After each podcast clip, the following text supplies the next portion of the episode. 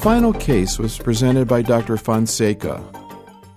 I had the opportunity of doing a consultation on a delightful lady who was age 92, who we saw in the consult service with a new diagnosis of myeloma. Essentially, we were involved in her care after she had undergone surgery for the repair of a hip fracture that was a consequence of her myeloma. And she did have some of the features that go along with myeloma, including the cytopenias with anemia. But otherwise, she was fine with normal calcium and kidney function, had a measurable M spike. She was completely functional before this happened, and she was able to interact and completely competent to make decisions about her medical care. And initially, it was recommended that she considered hospice, but she had a very involved family, and the family wanted to have further discussions with a hematologist.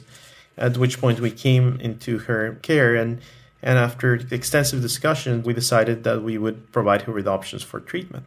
I have to say, I do remember this whole process quite well. We spent quite a bit of time talking to her and her family members about this. And as a matter of fact, at least we spent a good couple of hours talking about this on two separate occasions. And it was just a thoughtful discussion that she said, Well, if you have something to offer me that is well tolerated, I would be willing to try it. I'm in the nursing home. I'm functional. I have my friends there, and I've gone through the surgery already. So I'd like to try to prolong my ability of having this disease under control and for me to remain active.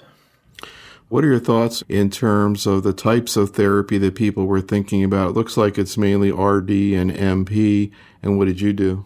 You know, the overriding consensus was just gentle therapy, which is lines one and two. And in this particular case, I treated with MP and uh, I didn't want to go to a triplet. We felt like that would be essentially the simplest of all interventions that would have a reasonable chance of helping her with really minimal in the way of side effects. So in this particular case, we went with MP. I would say RD would be an equally reasonable choice for her. What about IV bisphosphonates? Again, half of the docs in practice wouldn't necessarily utilize them, maybe 20% of the investigators. What were your thoughts on that?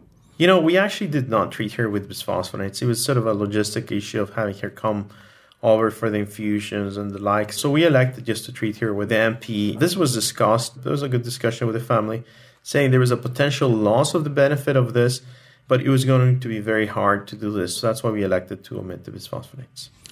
Did this lady or her family get down to specifics in terms of what to expect from the future in terms of survival with and without treatment?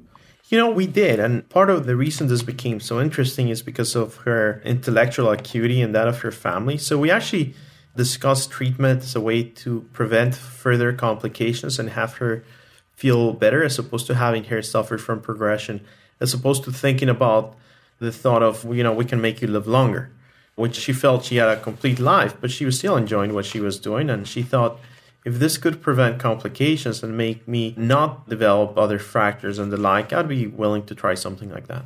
What happened with this lady? Well, so she actually completed treatment. She completed a year's worth of treatment and she did very well. And about a year after completing therapy, she ended up passing away from unrelated causes. Interesting. Did she ever go into hospice? No, she was alive and well in the nursing home and one good day, I don't know if she developed pneumonia or what happened, but over the course of a couple of days, she had a quick decline and then passed away at the nursing home.